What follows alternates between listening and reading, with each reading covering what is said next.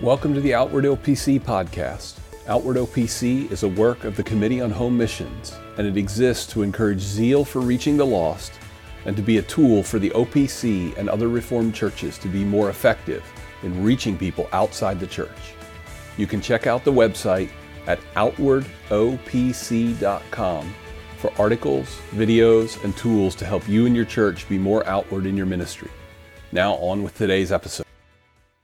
Brad Herzog here for Outward OPC. Today I've got Michael Schout with me. Michael is the pastor and church planter in Zeeland, Michigan, just outside, I guess maybe he, can tell us more, maybe about 45 minutes outside the Grand Rapids area.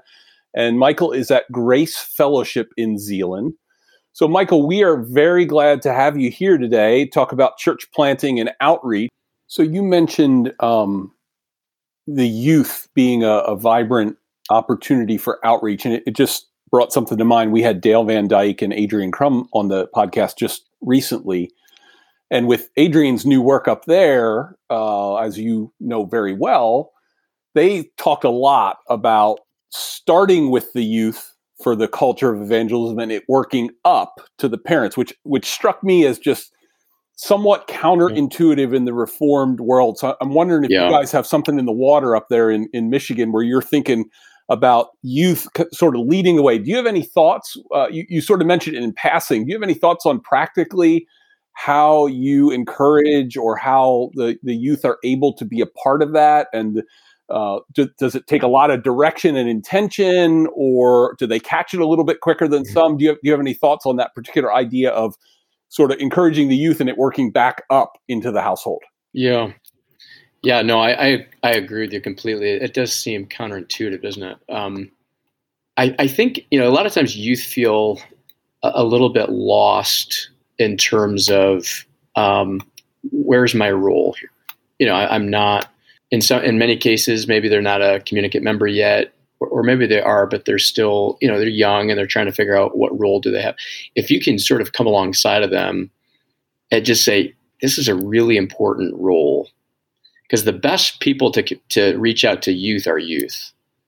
I, I can do it till I'm blue in the face, but I'm supposed to do it. But if a, if if my 14 year old daughter does it, all of a sudden, it's just that much more effective. Um, one of the things looking back we did when we were just starting out with sort of um, a core group, we had these weekly meetings at our public library, and they were to develop our 10 core values. And I had a lot of thoughts in terms of, you know, I'd take one one at a time. But what I did was I sort of invited, and I still do this in all of my new members classes. We'll go through all the 10 core values, and I'll say something like, um, okay, one of our core values is a place for weakness or a culture of evangelism and hospitality.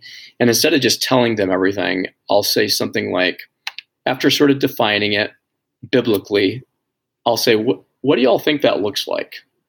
And what I've found is that people have a lot of great ideas that I've never thought about. Mm-hmm. And then what tends to happen is that once they bring an idea, then they take ownership of it. So, for example, in a in a core value new members class, what would it look like to to be a place for weakness, so that people would feel okay to be honest? And then all of a sudden, people start talking. Now, sometimes people talk because maybe they've had a bad experience in the church of how that hasn't gone well. And, and so I don't, we have to be careful that we're not just, you know, comparing everything to other churches. What is God calling us to do here? And, and, and they'll, they'll come up with just some phenomenal ideas in terms of, well, I think, I think to be weak would look like this in our youth group, for example, or one of our core values is, is prayer dependency. What would it look like for us to to be a church where if you brought a visitor, one of the things that would strike them is that this church takes prayer seriously. What do you think that What do you think that means? And then they'll say things like, "Well, certainly um, in corporate worship," and I'll say, "Okay, but that's okay. That's good. What else?" Well, maybe um, maybe after church, you're talking to somebody who's had a really rough week, and you just say right there in the pew or the seat, let's pray together. And all of a sudden people are seeing people praying together. And it's just like, what's what's going on here? So the point is I think getting people to participate. And and so even if you know listeners listening to this and getting, saying, well, man, you know, uh, we have our culture already, and we've been at church for a long time. I think there's ways to sort of re-engage in some of those discussions to say, hey, we are committed to prayer, we're committed to evangelism. Why don't we brainstorm together about ideas, not programs, but just letting the church be the church. I love Mack Stiles. He, he talks a lot about that. He said, don't don't create all these programs for things. Just make sure Jesus is is everywhere in terms of the teaching and the ministry, and then just bring people into those things. So, an example he gives is a uh, a woman, a member of church, the church, who meets a lady who just came, I think, from China, and had never been to the states. And she said, "Have you ever been to a a wedding, a, an American wedding?" And she said, "No, I'm I'm brand new." And she said, "Would you like to go?" She said, "Absolutely." But one of the reasons she invited her to the wedding was because she knew that the church was invited to all the church weddings, and she knew that at the wedding her pastor would preach the gospel. So she was just sort of letting the church be the church instead of thinking, okay, how do I start a new ministry for this woman? And I think when people see that, no, we're just saying like, be the church, do the mission that the church is uh, Jesus has given to us. Then I think it's not as intimidating as we have to we have to come up with all these slick ways to to do evangelism. It's just more like, no, come come to a small group with me, come to youth group with me, and and again back to the youth issue. If if the kids are expecting friends to show up that don't know Christ, then then they're you know they're they're expecting that. They're waiting for that. And and hopefully they can then minister with that expectation instead of being shocked like oh this is an opc church. We don't we don't have unbelievers come here. So. Yeah that's good. That's helpful. So have you had uh, over that period of time, have you had unbelievers come to the church? Have you had uh, you know a few profession of faith, adult baptism types of things in in a in a young church plan? Or are you still kind of waiting and patiently waiting for the Lord to do that? Or how how's that all worked out? What have you seen? Uh, some good stories yeah. or something that you've seen come out of that? Yeah. So patience, um, praying specifically. Sometimes at night we pray for conversions, and sometimes by name. This is something that uh, I was encouraged to, to think about from from some others within the OPC, um, and and I, I, thought it. You know, you have to be wise about it, but I, I thought there was a lot of wisdom in just being intentional. So we do have a number of of people who regularly attend who are are do not profess to know Christ. One is a a coworker of one of our members. Another is a husband of one of our members. Another was a uh, a young lady who worked at uh, Chick Fil A with one of our young lady members, uh, baptized members, and so yeah, just being patient, um, trusting the Lord, treating them with with respect, walking with them, including them, not not sort of making them feel like they're you know they've got a target, like they're a project, but just loving them as image bearers a lot of times it's it's one step forward, it's a step back. It, you know, discipleship in general, but particularly with for people who just they don't have a lot of encouragement to go to church, and so and so they'll come for a few weeks. It'll be really exciting, and then and then uh, we won't see them for a month. But then you you hear their story and you kind of go, oh, that makes sense. You know, th- there's a there's a lot going against them so I, I think again, if all hands are on deck, and it's not just one or two people, but it's the church loving them well when they're here, welcoming them, talking to them. It doesn't, you know, not every every conversation has to be an evangelistic conversation, but just catching up. So, so for one example, uh, this gentleman who comes quite often, his sister just died. Uh, sort of a tragic situation, and um, so we just took time. He wasn't there, but we took time to pray for him, and and just encourage people, you know, to reach out and to love him well, as as he's wrestling with grief and and with all of these sorts of things. And sure enough, after he came back from being away with family, he's he's been at church the last few times. And just Sunday morning, um, I was chatting with him a little bit with a group of other people, and someone who's a member who's really good at reaching out to people went up to him and said, "Hi, I'm you know so and so. We've met, but I don't know if you remember me." And then in the course of that conversation, this member said uh, he just thanked me for the message. And then this other man who's an unbeliever said, "Yeah, the last two weeks have been have been really helpful." And we're pre- I'm preaching on John, so we're in the Passion. And so, I mean, that's awesome, right? This this guy who doesn't profess Christ said, "Yeah, the last the last two weeks, man, have been really, really made me think." So the Lord's at work. Um, sometimes it's slow, uh, obviously.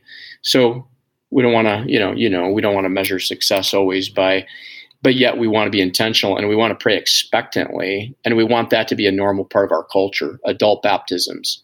When people say all the time, you believe in adult baptism? I say absolutely. Praise the Lord. That you know that that means people are being converted. Um, so so there are great stories, um, but we're we're leaning in and we want to see more. So you've mentioned um, a culture, uh, one of your core values being a place for weakness, and I saw on your website that uh, by the time that listeners hear this, you will have already had the event. But I, but I saw that front and center you have this loneliness and friendship seminar coming. I assume that this is one of the uh, so, somewhat intentional outworkings of a place of weakness. How did that come about? What are your expectations for it? Why that topic? Yep. You know, how is that? Because there's there's an event that you could kind of uh, we've dealt with the sort of hand to hand, family to family, neighbor to neighbor. Here's an event that you have going. How did that come about, and what are you what are you looking at for that? Yeah, so uh, early on, this would have been not that long after we started public worship. So this would have been 2019. We had a our, our first ever conference, which was hosted at our public library. Was on depression, and um, Dr. David Murray, who's written yeah. on on this Christians Get Depressed too. He, uh, he he he was our speaker. It was a Friday evening seminar, free, and it, it was just really cool. It was it was well attended, not only by our own church people, but by by people in the community. Uh, the local library, um, you know, they have these monitors where they communicate events, and so we're literally on there constantly as as we're getting ready for this conference. And we wanted to say up front, and we communicated this that night that the gospel is for people who are weak and and needy and recognize that we're we're broken and and desperately need Jesus, and that that includes me as pastor. That includes those of us at our church at Grace Fellowship. But those those are the kind of people we're we're trying to reach. I, I was I was asked a question one time early on by someone in the community who found out about the church plant, and she said, "Well, who are you trying to reach?" And I think the assumption was, what demographic? You know, are you trying to reach millennials? Are you trying to, you know, what? Um, and I just said, we're trying to reach sinners. And you know, then I had to think about later. Like, did that come off the wrong way? But but what I meant was, uh, young sinners, old sinners, sufferers, people from all walks of life, right? And so the loneliness and friendship seminar is, is in the same vein. Where you know, with COVID, the epidemic of of loneliness, it's a real thing that Christians and unbelievers face and deal with and so, what does the scripture say? What does how does the gospel address it? And and what particularly uh, can the church, the local church, do in terms of being one of the remedies for that? Um, so, so it's intentional in that. Yes, it's one of our core values, or it's a couple of core values, but but these core values they all sort of weave together, right? So you're you're saying yes, a place for weakness, but you're also saying the church, the is the body of Christ. And, and this is one of the places where God blesses us with fellowship and friendship. And what does that, what does that look like? So yeah, I'm excited um, uh, to be able to do something like that again. So our thought is every couple of years to do an outreach conference that really gears itself towards the community, the unbeliever, topics that are are not threatening or not confusing, but where everybody sort of lives. And because um, I think there's great benefit for the church and the unchurched for those kinds of things. Yeah, that's helpful. That's good. If I can shift gears maybe a little bit, church planter, the Lord's blessing the work. We're bringing people in from various backgrounds. There's unchurched people there, there's regularly visitors there. How does this affect your preaching, given that you are intentionally really reformed and intentionally really accessible? I mean, everybody, when I ask guys this, they always say, well, I have to define my terms. And I always say, well, we know that. Like, let's let's get past defining our terms. How does it affect you as the preacher? Preparation and delivery, given such uh, clear intentionality of both really reformed and accessible, and having an actual group of people that are, in fact, needing really reformed and needing really accessible? Yeah, that's again excellent question. Um, I just, I absolutely expect unbelievers to be there.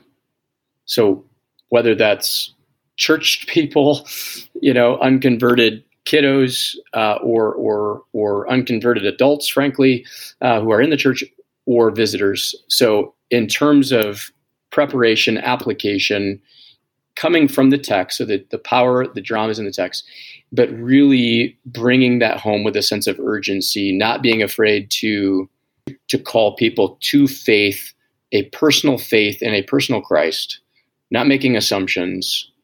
You know, maybe it's because I'm a dad of four kids that are, you know, six to 14. I'm also constantly thinking about children. So if, if the kids can't get it, if, if they're disengaged because it's going over their heads, yeah, I'm not sure what we're doing, you know, so we need to be thinking about different ages, different backgrounds. You know, the beautiful thing about teaching the Bible is you just you just teach the Bible and you let it rip. And you know, Spurgeon said you let the lion out of the cage and it you know you don't have to defend it. It just it does its thing. But I do think there's a way to we don't want to just pass information along as if this is some lecture from my brain to yours. I mean, this this is a message from the living God, which comes with a sense of significant urgency. It matters. and so it's just trying to wrestle first of all with my own heart which a lot of times is the hardest part of the whole thing does this matter to me and if it matters to me uh, just just preaching in such a way that it it just it it's not enough just to sort of be faithful. We want to be faithful. Of course we want to be faithful. But if that's our goal then we need to be intentionally thinking about is this is this the kind of preaching that the spirit uses to bring about transformation? And again i I'll bring us back to my mentor dale van dyke in terms of his kind of preaching the beautiful thing about it is that the unbeliever gets that he's talking god is talking to them personally. And yet the guy with the phd in, in the congregation who's the elder is growing and learning and being engaged. And it's not it's not because there's some like trick to that. I just think there's like a gravity to it.